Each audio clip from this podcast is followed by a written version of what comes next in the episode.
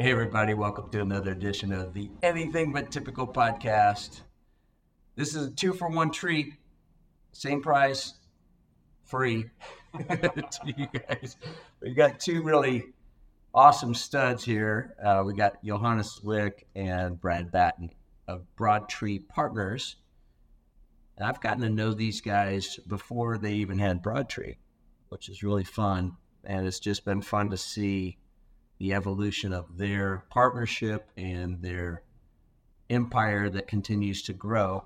And so, before we get into all of that, and Ben take us into that, I'm going to start with I'm going to start with the same scenario for each of you because both of you guys have done Spartan races, which is fun, and and that's not for the faint of heart. No, no, so, so here's the deal. We'll start with you, Johannes, and same thing goes for you, Brad. But the scenario is you are in the parking lot, you're getting ready for this event, and you're uh, putting on your your mucking shoes that are going to just get totally trashed in this in this race. And somebody sees you in the parking lot and they say, "Hey, that's Johannes Zwick." They start talking about you, but not realizing you can overhear and understand everything they're saying about you. What would you want somebody to say about you? Johannes.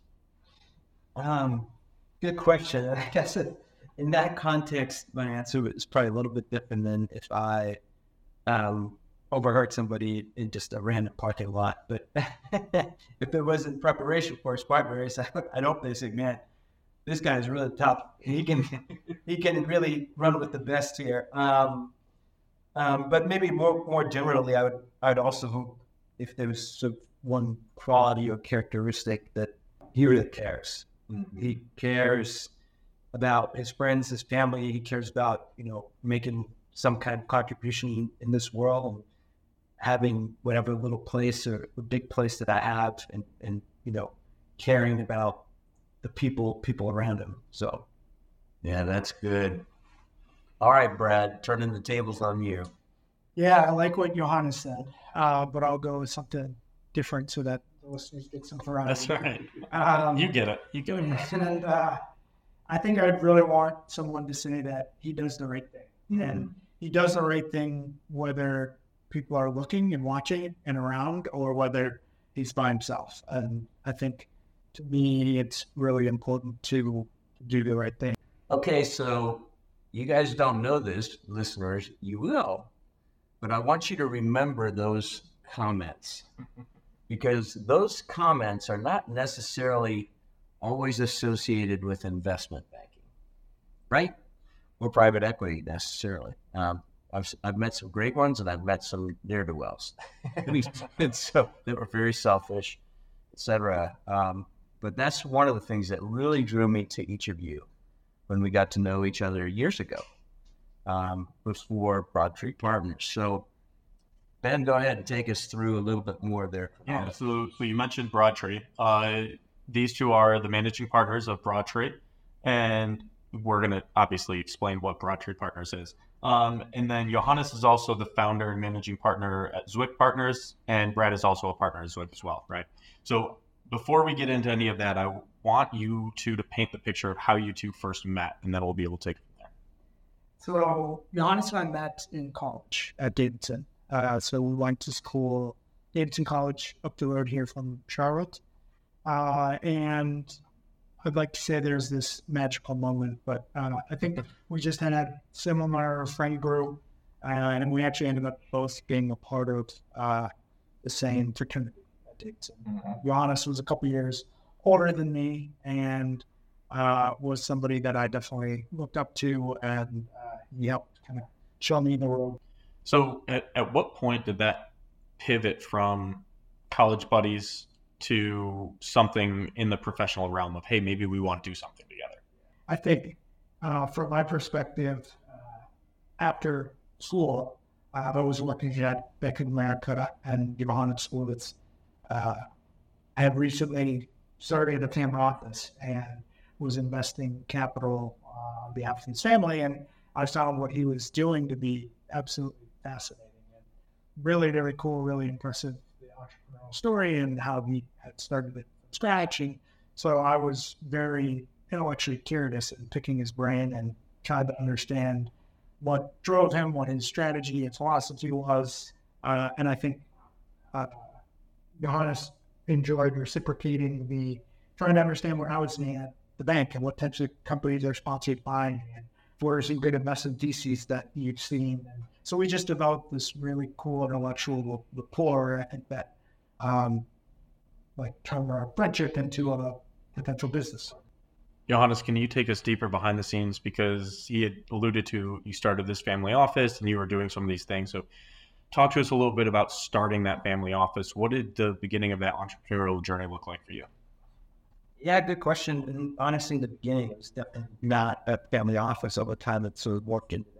I would say out of the gate, it was really an experiment that I wanted to engage in, I would say. And my dad was gracious enough to um, allow me to essentially manage a little bit of money for him. Mm-hmm. And in the beginning, it was it was really it was just that it was you know I, I had moved back to the US, but previous to well, kind of starting um, on the the Zwick Partners journey, I was working family's family business, much more sort of on the operating side, but always had this idea and thought and dream and passion for something more and kind of the investing um, realm, finance realm. So, um, you know, I, I, I essentially started managing a little bit of money for my dad. It was really just public investments at the beginning. Um, and did pretty well with that. And over time, so I've got more responsibility. That just got more family members to sign up, and then a couple of years in, really formalized the whole thing and kind of created an investing structure around that. Um, and then you know, and I think fast forward now from 2009, 2012 is when the whole thing was really set up and set up as a formalized investment vehicle for, you know, the limited partners, which were all family members. And now, then, you know, as Brad mentioned, obviously great friends at college.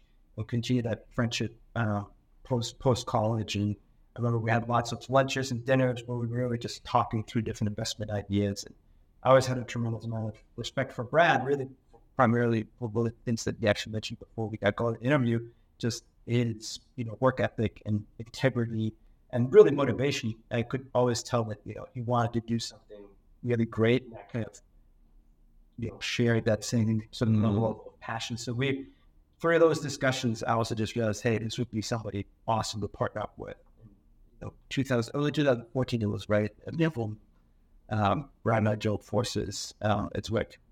So um, uh, in you know 2014, when Brad came on, and especially with his background, I had gotten more and more interested in well, private markets and shifting away from, from some of the public stuff that we were doing, which we continued doing. That's actually really sort of interesting strategies that maybe at some point we'll turn back. But um, we really shifted kind of the, the, the, investment operation to investing more in these uh, small businesses, mostly in the US. We actually did some stuff in Europe as well, just kind of through the network, but probably focused 90, 95% of our time on, on things in the US. And together, we then just built out sort of this micro cap private equity investing platform, essentially for the family.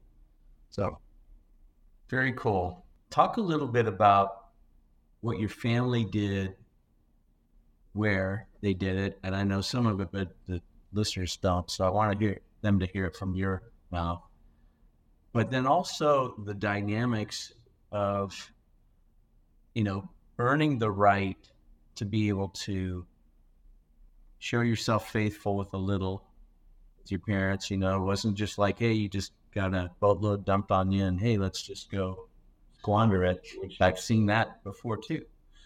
But I just think that's really interesting. And it can be also really dicey when it's with family. So talk us talk with us a little bit about that dynamic, how that led, and you know, so that we've got a little context. Mm-hmm.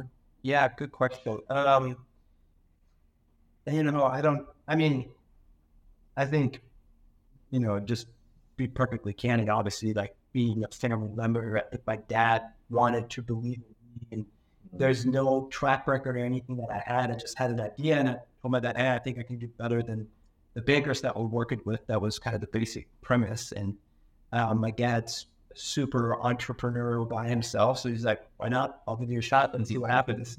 And then, so, you know, I guess took off from there.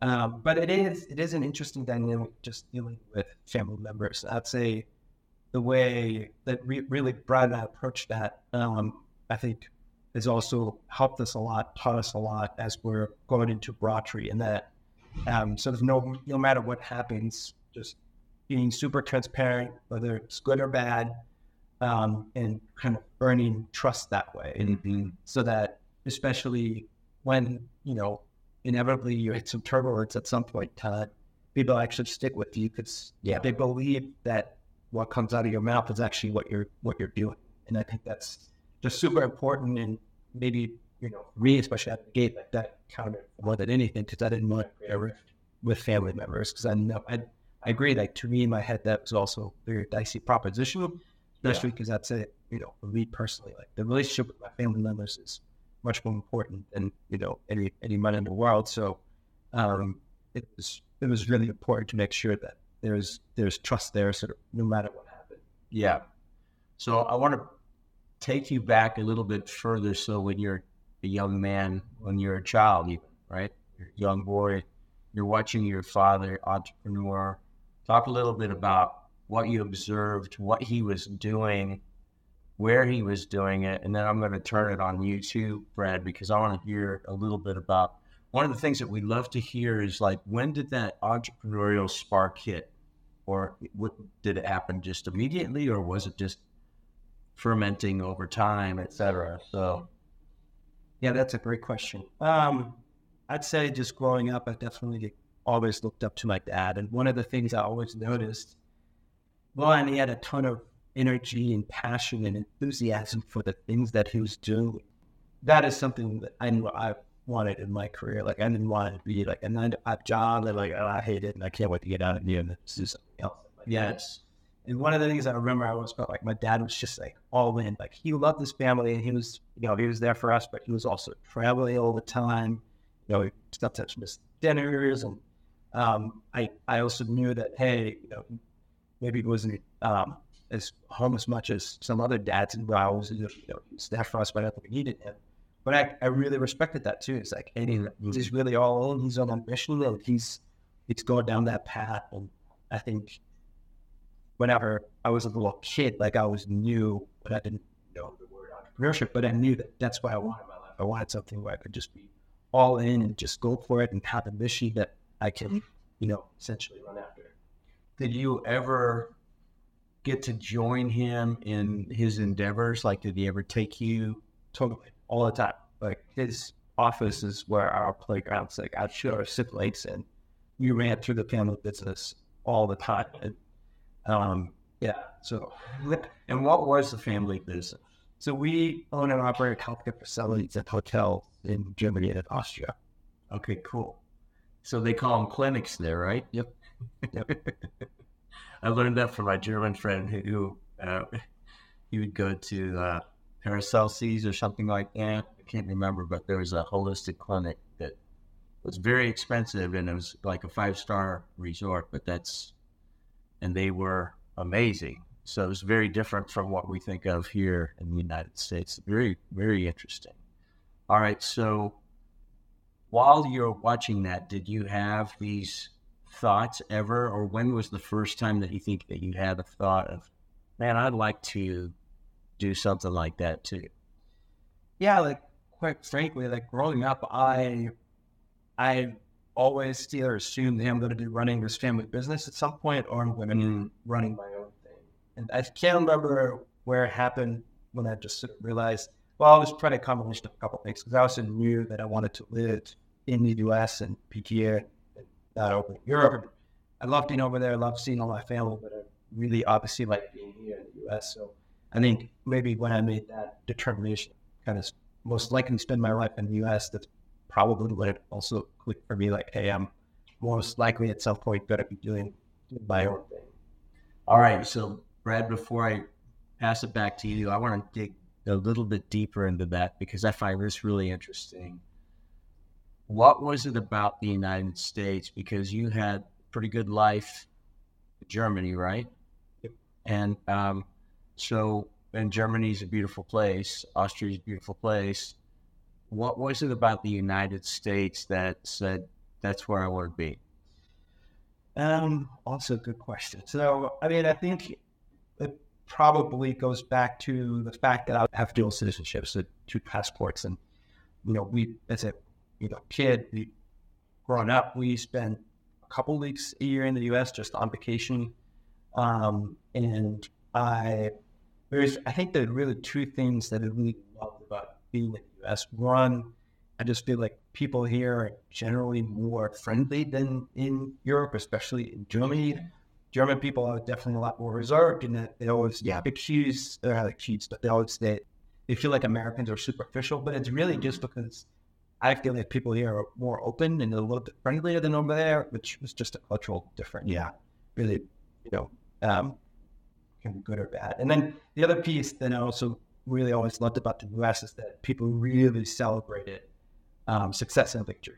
And I think in, in Germany and probably in all of Europe, I do think there's a certain sense of uh, maybe jealousy when when you become successful, and Right. almost um, sometimes they feel like, like oh like something's wrong with this person. They did something wrong to get to where they are. Um, and in the U.S., it's really celebrated, and it's a good thing. And I was always really Well, that's really fascinating, um, Johannes. Thank you for sharing that. I, I just I love getting perspective from people that have lived outside because I think sometimes familiarity breeds contempt, and I think many times we are not aware of the blessings that we have in this country, which is not perfect. I mean, it's it's messed up just like a lot of places, but I find that same thing of you know that's what I like living in Charlotte. Mm-hmm. There are a lot of very genuine people that are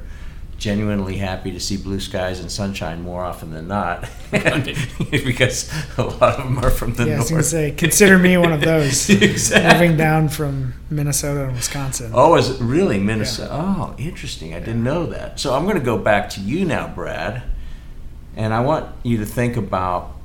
I've got a number of questions for you, but one of them is this whole notion of entrepreneurship. Did did it run in your family? When was the first time that that spark maybe took hold with you? Yeah, so my dad is definitely entrepreneurial and has an entrepreneurial bug. Um, a little bit different maybe than than Johannes. And then I also would say my grandfather, my mom's dad, well, not entrepreneurial in the sense uh, that he took a financial risk and started a business, uh, but I think in an adjacent nature in that he immigrated to the U.S. from Taiwan, and so he came here Oh, wow. with nothing and uh, wanted to move his family to the U.S. And in many ways, in my eyes, that's a very Mhm. similar kind of entrepreneurial risk to Oh, take. yeah. And so he came here and got a advanced degree in the U.S. and got a job and was able to send some money back, and then eventually was able to save enough money to bring the whole family over. Uh, and so I think that's something that I always Mhm. really, really admired about about him. Yeah. Ooh. More stuff that I didn't know.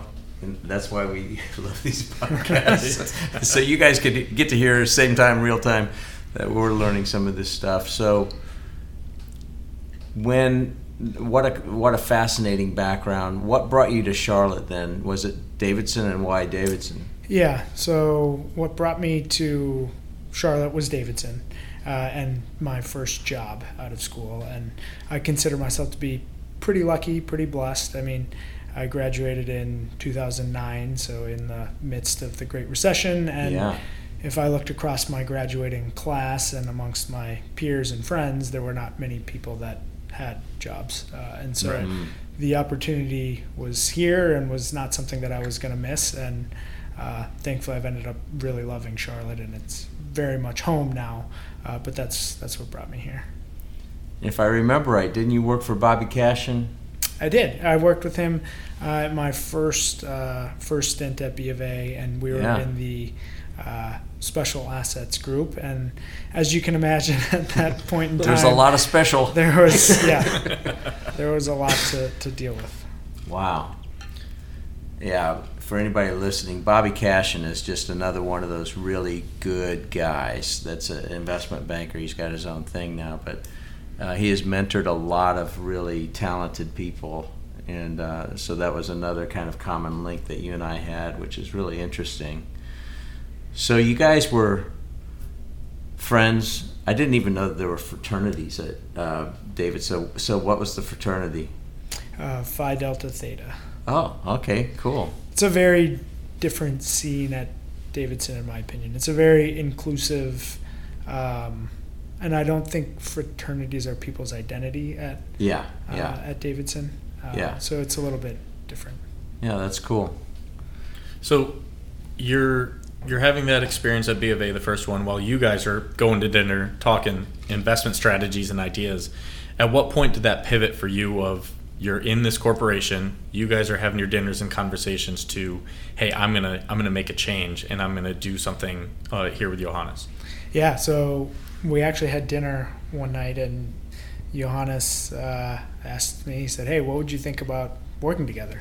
And I was totally taken off guard and surprised, uh, and but also very honored to you know Yeah. have him say that. And um, I said, "I think that would be awesome. It'd be really interesting. Like what." Let's talk more about what's the what's the long term strategy and, and how can I help and what would our partnership look like? And uh, those conversations just evolved and uh, obviously grew into me uh, being very excited to, to leave Bank of America and, and join Johannes. So we've had experiences both personally and also had guests on the podcast. And some guests that swear by partnerships and others that swear anti partnerships. Yeah. So with you two being friends prior also, what were some of those conversations to make sure you're setting it up the right way so you two are set up for success, not a potential bomb down the road? Good question. I actually don't know if we had a ton of conversations. Like, yeah, about we'll that. figure it out. no, it was more like I just knew it was going to work. Okay. Like that's why. But I agree. Like I think it's it's a potential, you know, uh, not just roadblock, but a Yeah. bomb. I guess Yeah. like like you described it. Mhm. And I just knew it was going to work with Brad. You know, we had, a, I think, a, a personal connection on a friendship level. I think shared a lot of the same values. Think a lot of, um, I guess, similar thoughts or along the along similar lines. So I never had any doubt that it wasn't going to work. Um, so I don't I don't think we had a whole lot of conversations about what the partnership looks like. Obviously, we, you know, we made sure we had partnership agreements and all this stuff, but um, you know, I don't think we spent a ton of time, or maybe I don't know. If, Yeah, I think to me, what's really made us successful together and a good fit is that uh, we both have a really strong level of shared respect for each other. And I, prior to long before working together, I had a lot of respect for what Johannes was doing and the way he conducted himself. And I thought it was really impressive what he had built uh, from an investment platform uh, for for his family, uh, and that was something that I respected and wanted to be a part of. Um, and I think that kind of shared mutual respect, I think, has been a really big piece of our relationship and kind of the the trust that we have.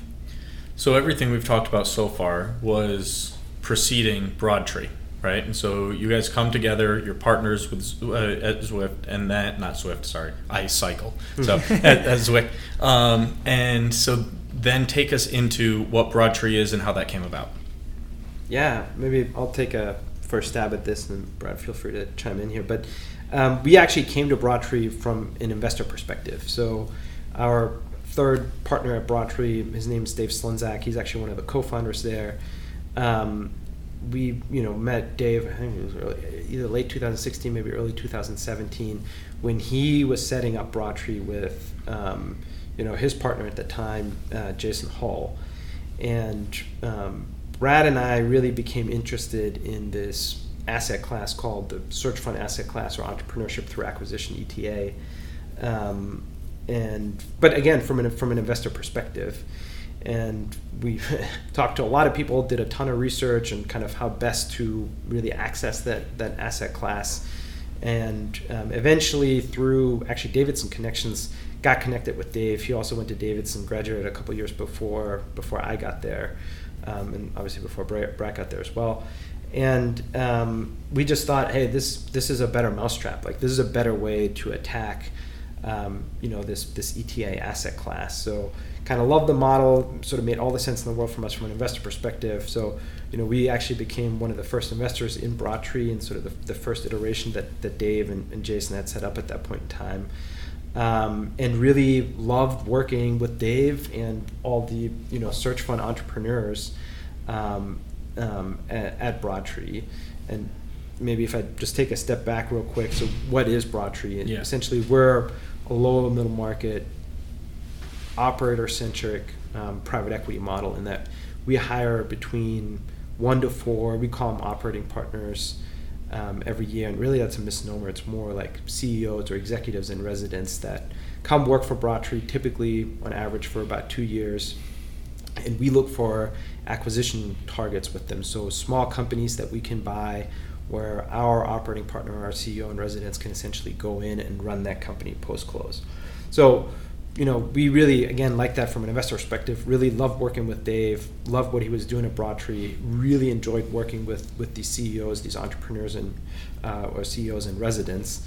And so, fast forward a couple years, two years later, 2019, we sat down with Dave and just kind of talked through, hey, you know, where are you trying to take Broadtree? What are you trying to do? And he kind of asked us the same questions for Zwick. And his co-founder, Jason Hall, was also retiring uh, at that point in time.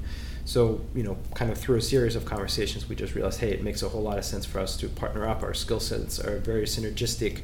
We really kind of love what you're doing here with Broadtree. So both Brad and I came on in 2019, and pretty much since then, the, the three of us have been have been running that place. So you said earlier operator centric. I, I, want you to talk a little bit more and explain to the listeners what is an operator centric model? What does that mean to you? Uh, just to, to give the listeners a little more insight.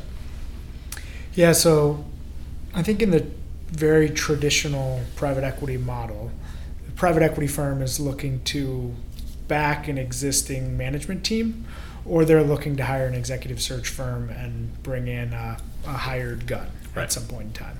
Uh, I think our model is different because we're actually trying to identify operating talent before we even have the business. And so we're building a team full of W 2 full time employees, these CEOs and residents, uh, operating partners that Johannes just described, mm-hmm. that will uh, one day in the hopeful near future be running companies for us. Um, and so we're looking to partner with very high caliber folks that we think are versatile call them like operating athletes, right? Yeah. And they can uh, go in and be successful in a variety of different roles and businesses. And we think that's really value additive in the small business, lower middle market space because inevitably uh, those businesses are going to need to shore up the foundation to scale and grow, right? And um, we're big believers in building a strong foundation so that when you do grow, um, you can support that growth. Yep. Uh, and so bringing an operating partner to the transaction is one way we think we can provide some additional value add to to a founder or an entrepreneur um, and kind of insert somebody with a full tank of gas into the business which i think is huge. Yeah. One of the dynamics is the matchmaking right? You have these these leaders these ceos and then you have these companies.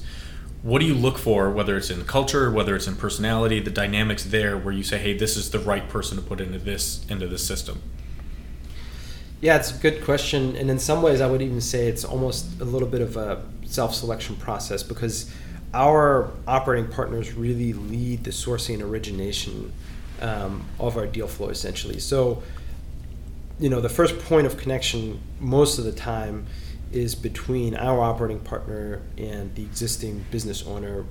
Most of the time, you know, founder. Sometimes it's you know could be second, third, fourth generation business um, but with the existing business owner. So that match has to work. That business owner has to believe, hey, this is the right person yep. to take over this company, mm-hmm. to take my baby, and you know, and kind of yeah, there's a lot of trust there, right? Exactly, yeah. run the company going forward. So from that perspective, I would already say there's a lot of self-selection just in that. Mm-hmm. mm-hmm. Um, but then, of course, you know, we we do spend a lot of time thinking through, hey, where would our folks, our our athletes, essentially you know be able to run the fastest. Um, and uh, sometimes it's based on you know industry experience. I think for some industries it is pretty important that you have some type of industry experience. For other, for other industries, it's it's less important that you at least you have adjacent experience or skill sets that are required in that company, whether that's from you know an operations background or a marketing background. You know, a lot of these um, small businesses often I would say you know lack one or two sort of functions that you would see in a larger organization. And if we can essentially have an operating partner that can plug in and really kind of fill that gap, that can be super value value additive.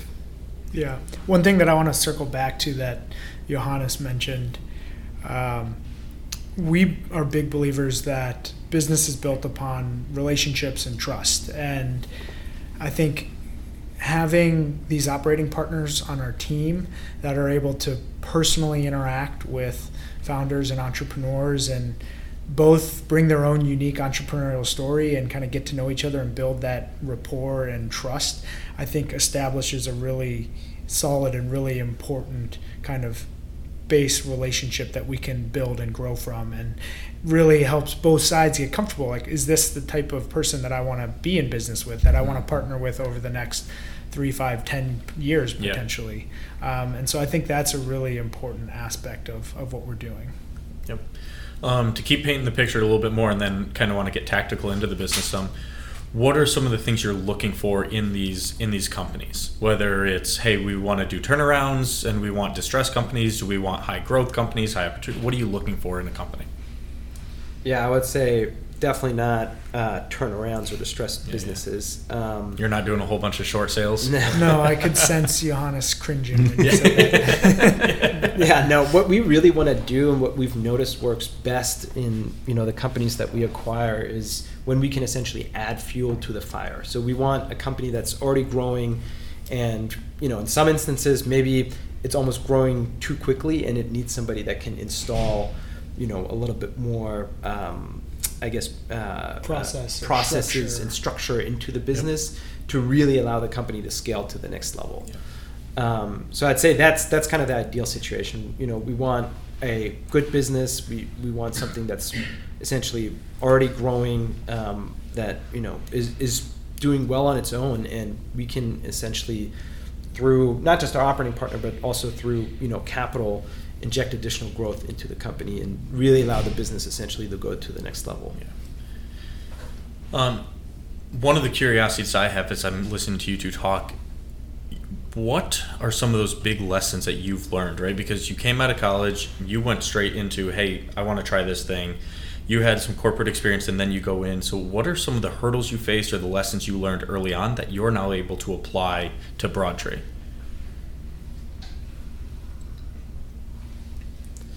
Lessons early on. I'd say maybe one thing that you know we've really brought to Broadtree's maybe more of kind of an investing discipline, mm-hmm. like the origination, you know, from Dave and Jason that created the company, then as well as a lot of the, the operating partners that were there in the beginning stages. It's really sort of an entrepreneurial operating background, and I think one thing that Brad and I really brought to Broadtree is probably more of kind of the maybe the investing and, and finance mindset, which is you know just as important right. um, to this as as the operating side.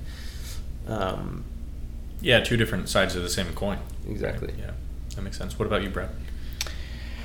Um, good question. I have to think about that. So, I think this is gonna sound almost counterintuitive after what Johannes said, but I think we also really like to emphasize that businesses really are a collection of people right? And mm-hmm. what makes businesses go are mm-hmm. the people there every day. Uh, and I think it's easy, especially, you know, we partner with very, very successful, um, very, uh, how do I put this? Uh, people it can be easy for them to view a business as a spreadsheet and um, mm-hmm. PowerPoint. Mm-hmm. Yep. Uh, and so I think that's something that we really like to reinforce. And I think like viewing a business through that lens really changes the way you think about it and you know how you want to go in and create value there and maybe one other thing i'll add i think that both um, brad and i you know not just Broadtree, Broadtree, but i think we're, we're still continuing to really try to instill in everybody that comes on board is this sense of just trying to figure out hard problems. Like, you know, as Zwick partners, like we didn't really know what we're doing. We didn't have like a formal training in exactly what we're doing. Like, yeah, we had some training and you know and, and a passion for this, but at the end of the day, like we just figured it out. And I think that's something that's Mm-hmm. really important in kind of this small business entrepreneur realm that you that's a muscle that you really learn how to flex that you're facing things that you've never faced before and you just somehow figure it out um, you're going through these businesses. You're doing the investment side, especially, but really, you're you're in and out of different companies, right? Interacting with a ton of different people. How do you not get caught up in that? How do you make sure you also prioritize? You had mentioned both of you mentioned enjoying running, doing Spartan races, time with family, things like that. How do you make sure that you keep those priorities in line as well, right? Because that balance is everybody strikes it different or goes about it differently. yeah go ahead No, I was gonna say I'm not very good at that. You're like, so I'll let you know when I'll I figure let- it out. Yes. I'll let Johannes take that question first. um, I would say I try to be good about that, and the only way that I know how to do it, the only way I can do it, is just staying disciplined. Like I've got a schedule throughout the week that I've got set up, and you know, and I try to stick to that as much as I can. So I go to bed at the same time, I get up at the same time, and you know, I essentially run my program. Very Um, German of him. yeah, Yeah. yeah, it is. That is very German, isn't it? Um, Structure. I It like is, that. yeah. But honestly, without that structure and without sticking sticking to that structure, like I would not be able to balance it. There's no Yeah. way. Yeah. And I've I've known that. Like I've felt that at some point in my life. I'm like, okay, like if I don't just stick to this, it's Yeah. just not going to happen. So I just got to do it. Yeah, good. Brad, what's the aspect of that that you're that you're still trying to figure out that you struggle with? Well, so I think what helps and what's important to me is being very present uh, when I am choosing to spend time in Yeah. different, I guess, buckets, call it professional and personal. And so when it is personal time, family time, making sure that I am focused and present and doing whatever I can to, which can sometimes be hard, block what's Yep. going on during Mhm. the day and what, you know, fire drills you might be uh, awaiting on the business side of Yeah, things, course. but being present and maximizing every moment that you have in that uh, uh, personal bucket. Yeah, interesting. What kind of uh, give us a sense for like how many portfolio companies are you guys managing at a time? So we have, I think, 12 companies in the portfolio right now. We've Wow. made about 30 acquisitions total, 14 of which are platforms, and the remainder are add on acquisitions that have been merged into or with one of uh, our existing companies. That's you know pretty formidable. I mean, no wonder you have to have structure, Johannes, because otherwise, I mean, this thing could be eating your lunch. I mean, it, it the tail could be wagging the dog in a big way. So I think that's one of those things where I think everybody struggles with that balance at times, right? Because, and I don't know that there is such a thing as balance, but you had mentioned that your dad just felt alive, you know, and even though he wasn't necessarily present as much as some other dads, there was still this confidence that there wasn't an abandonment and that you were still a priority and you know so there is this kind of ebbing and flowing and flexing that occurs but it still comes down to priority management and one of the things that I keep hearing back from you guys is just this priority on people which is really interesting because that is that was very much the uh, philosophy of private equity when I was in, and it was a very unique group. Um, but it was kind of very different from a lot of other private equity, what I would call rip, strip, and flip houses, where it was driven by the numbers, people that had never risked their own capital to do it, and it was pretty sterile and surgical. Um, and the outcomes weren't always very good long term. They were very short term. They benefited quite well. A lot of other people suffered. At least that was what I observed. There's something that you had mentioned, you know. The decades. Yes. Yeah, yeah. Go So- go into that. Before you guys came in, um, one of the things I, I shared with Gary, one of the things that I loved when I was doing research before this is on the uh, the Zwick website. It, when you're talking about your investment strategy and philosophy, it's that we think in decades, not years. And I, first off, just loved that phrase. Uh, but I think a big part of it is, and it's been consistent throughout this conversation, is you two are going about things differently. How do we solve the same problems in a different, better way? So, can you talk a little bit about that, whether it's about just mindset in general uh, and problem solving, or specific to to that decades instead of years thing? Well, just touching on Gary's rip, strip, and flip comment, I mean, that's one of the most common questions we get when we meet a business owner. Yeah. Um, they say, hey, look, I've heard a lot of things about private equity, and not all of it, or maybe a lot of it's not good. Mm-hmm. And we can genuinely tell them that when we look to partner with you and acquire your company, we're going to be doing the opposite actually. We're investing back into the company and we want to take all the cash flow that the business produces and put that back into the company and invest that in more people, more talent, more better systems, better processes, things that will ease pain points for the existing team and things that will make uh, the business and work streams more efficient uh, so that we can be do more together and, and be better together. Um, and so it's quite the opposite of that rip, strip, and flip mentality. We're always we're adding headcount, we're reinvesting back. Yeah, and actually, the interesting data points on that, we did this. I think was it this year or last year? I think it was this year. We kind of looked back through the last whatever five or six years, and compared all of our underwriting cases that we you know projected initially to the actuals.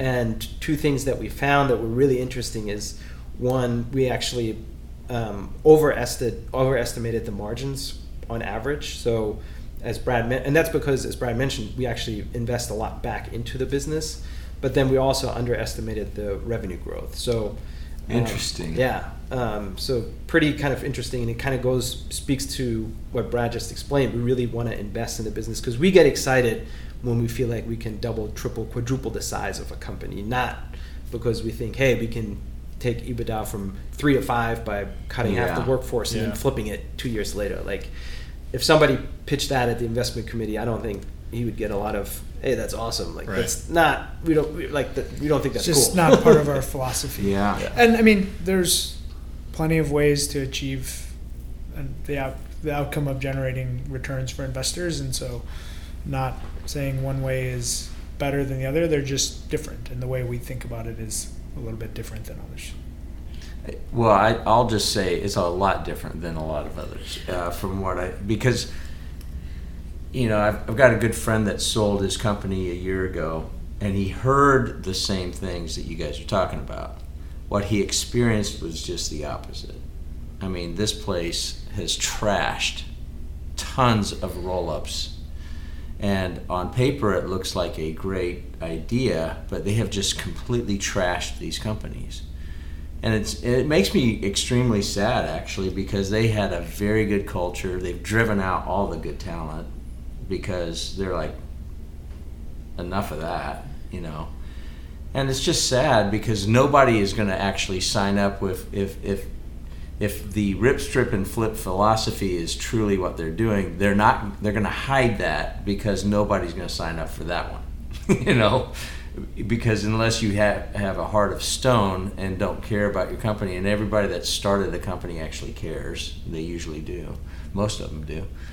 And so the other thing that I would say for anybody listening to this that's maybe not an entrepreneur, you like these human interest stories, this emphasizes again kind of why what, what we're doing. It, we we believe that you can have capitalism in a good way, in a healthy way, and it actually propels and it enhances families and communities.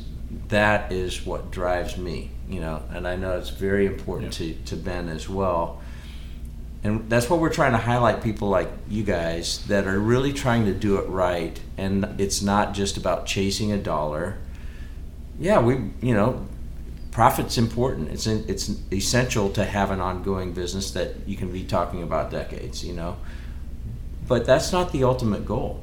You know, it's just money. You know, people's lives and families are impacted and communities are impacted for good or bad. And so I just want to say thank you because that's a that that is a rarity in the private equity world. And again, I'm not trying to paint a super broad brush and vilify anybody that's in private equity. But, you know, beware. Do do your due diligence. If if you're an agency or a business owner and you're thinking about, all right, so I don't have really anybody internally to take it, or I need some money and they don't have the money, um, and you're you're thinking about succession in these kind of terms, and somebody starts knocking on your door because they've got cash, you really need to do your due diligence on who, not just what's the multiple going to be. Absolutely. Do you run against that as you're talking to potential companies to invest in the skepticism of being a PE firm, and, and if so, how do you how do you handle that conversation? Or probably those conversations, right? It's more than more than just a thirty minute combo. Yeah, I think it's a lot of what we just talked about, and it's building that relationship with them and showing them who we are as people and getting them comfortable that we are going to be straightforward and transparent with you. And um, as Johannes said, a lesson learned from when he started the family office and after I joined him when we worked and managed it together was the importance of the transparency and the good news and bad news needs mm-hmm. to travel at equally fast speeds. Mm-hmm. And I think um, really just building that level of trust and relationship um, so that they understand who we are and what we're about. I think that's that's how we kind of solve that problem. And I would also add to that, in our model with you know our operating partners or CEOs in residence, um, it's really a very different pitch to to a business owner, especially from kind of a level of engagement. And our operating partners oftentimes, when we actually acquire a business and they you know go in to to be the CEO, sometimes they need to move across the country. So actually, in the latest acquisition we made earlier this year, our operating partner um, moved from San Diego to Tampa, Florida, with two kids and a wife, wow. and both kids I think were under two at that point in time. So like that's a big commitment, right? So and I think yeah. that's something else that the business owners appreciate that hey, there's it's not just the private equity firm, it's this person that's going to come in like literally uproot their life and run this company going forward. Like I think they really um, appreciate that level of commitment. What are some of the things you do internally in the company to prep them for this person coming in and being implanted right? Because maybe the owner has had lots of interactions but mm-hmm. employees maybe have seen them around once or twice but really don't know this person. So what do you do to make that successful? So in the days leading up to close of the transaction we spend a lot of time doing 100 day planning and thinking through how do we ensure a smooth transition. Uh, i think the again, going back to the relationship with the founder, uh, that's very important because they can be the ally for our mm-hmm. operating partner. They can be the one that's uh, right because the the business is going to listen to them. Right, mm-hmm. they've been the leader of this organization for probably many many years, and if they're coming in and saying, "Hey, look, I'm really excited about this," this guy or gal is the right person for the next chapter um, that makes that process a lot easier. And I would maybe add to that as well that probably the first sort of hundred days um, are maybe you know the first uh, the most important hundred days of mm-hmm. kind of the life of the business. Yeah. And what we are constantly preaching to our operating partners, and we've you know seen this in the past and learned some lessons there, is that you really don't want to change anything when you go in, especially yeah. in the first hundred days. Like don't touch anything. Just get to know people, allow them to get to know you, build trust, relationship, rapport with uh, with the employee base. And if you get that done the first six, you know, three to six months, then after that you can start sprinting. But out of the gate, you don't, you know, the less you change, the mm-hmm. better it'll actually be for you long term. Yeah. So if you well, come in and you know you think you you've got your MBA playbook and you got to degree from a top 10 business school and you know how to do everything better, you're going to lose everybody in the company and then you're going to have to start from one again, you know, six, 12 months down the road. That is critical. and, and it's astonishing to me. And it's it's probably egocentric, but it's astonishing to me how few companies get that. Like when they're buying. and it's it's actually really it's more difficult than just saying it because they come in young hungry motivated and they see some things that they know should be fixed Yeah. and to sit back and not fix it and just focus on really getting to it's hard Yeah. Yep. um, so What do you do? Are you guys doing anything from outside coaching or getting that management team involved in peer to peer groups or at least the top two? But what are you doing to help like galvanize and get that management team really cohesive after you've interjected a whole new thing? New, like, oh wow, we've got access to some capital that we didn't know before. We may have some responsibility for reporting and accountability that we didn't have before. I'm sure. Um, so, are you are you guys doing anything from that perspective, or is it pretty much up to the CEO in residence? How's that work? So we have internal processes that we go through, and a lot of that is with the CEO in residence in terms of some of the things you touched on, the expectation setting, and um, here's the expected reporting cadence, here's the expected board cadence, here's what we expect out of each of those things.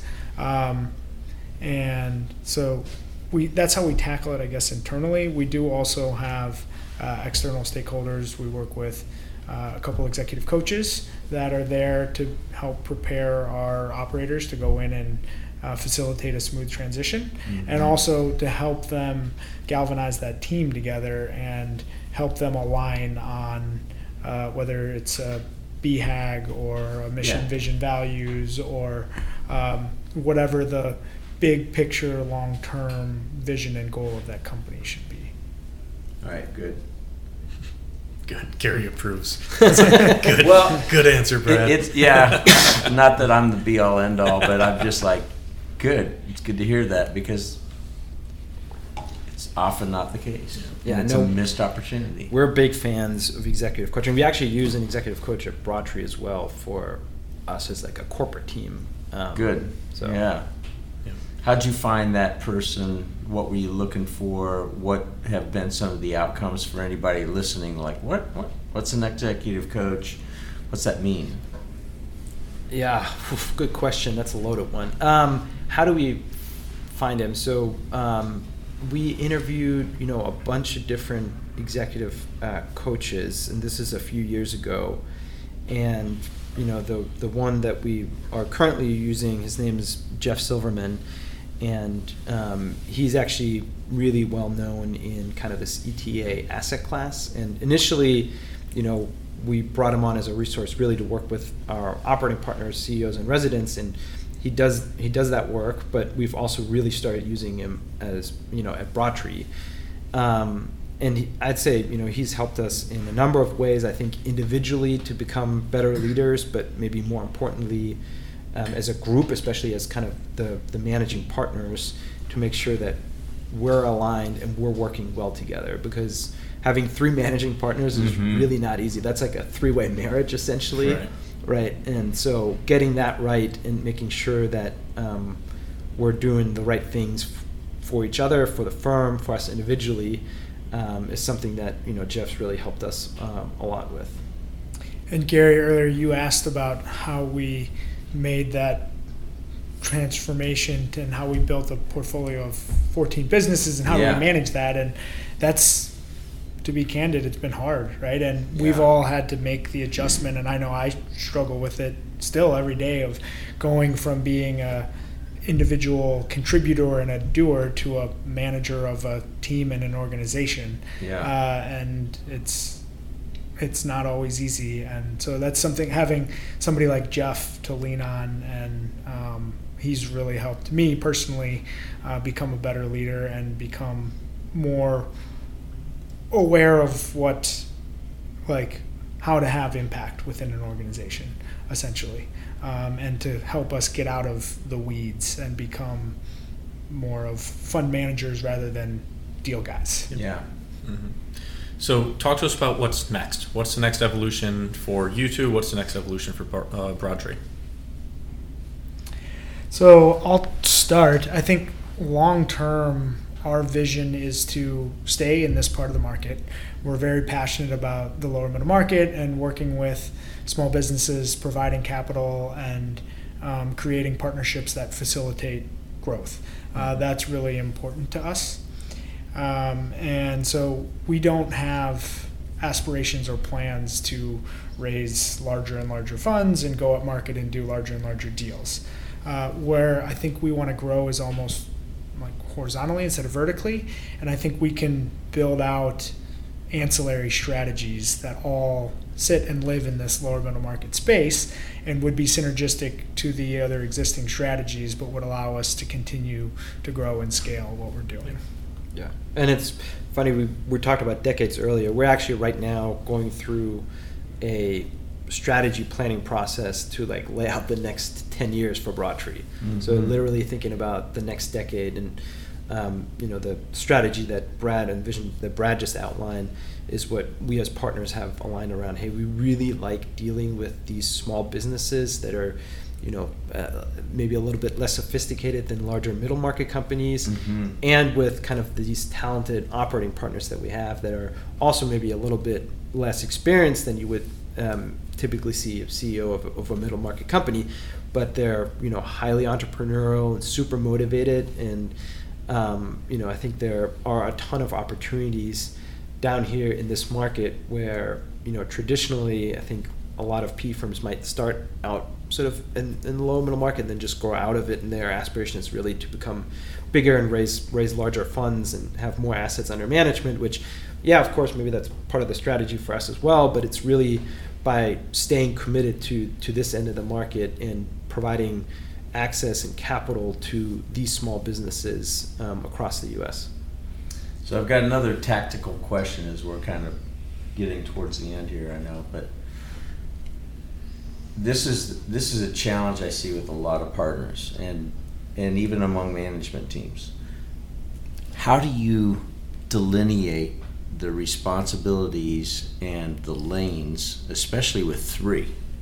But with two it's still important, but then three it's an exponential thing. So how do you guys and how have you done that and how do you continue to assess where the lane lines are and how do you honor those? If Jeff were listening, he'd either be laughing or grimacing. Because it's hard.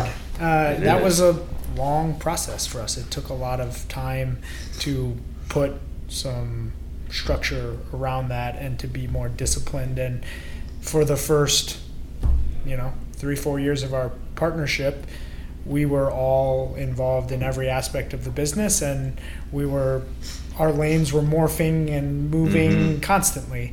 And as we've scaled and grown and now built an organization of 15 people like we can't continue to operate that way. And so uh, that's been something we've invested a lot of time at the partner level making sure we establish formal swim lanes but also ways for the other partners to still feel like they have visibility into the other lanes. And um, and ability to provide feedback should should that be necessary. Mm-hmm. Mm-hmm. Yeah, and just to add on to that, I think in the beginning, the first couple of years, it was relatively easy because it's just Dave, Brad, and I, right? And then obviously our operating partners, but like at corporate, it was just the three of us. Mhm. So we would just, the three of us, we would just get it done. We get on the phone once a day, right? And we just, you do this, you do this, you boom, done. And we just go run with it, tackle it. And then, you know, as we added more portfolio companies and had more people, like that was not sustainable. So, Mhm. you know, we really started building out a corporate team, started hiring more more folks,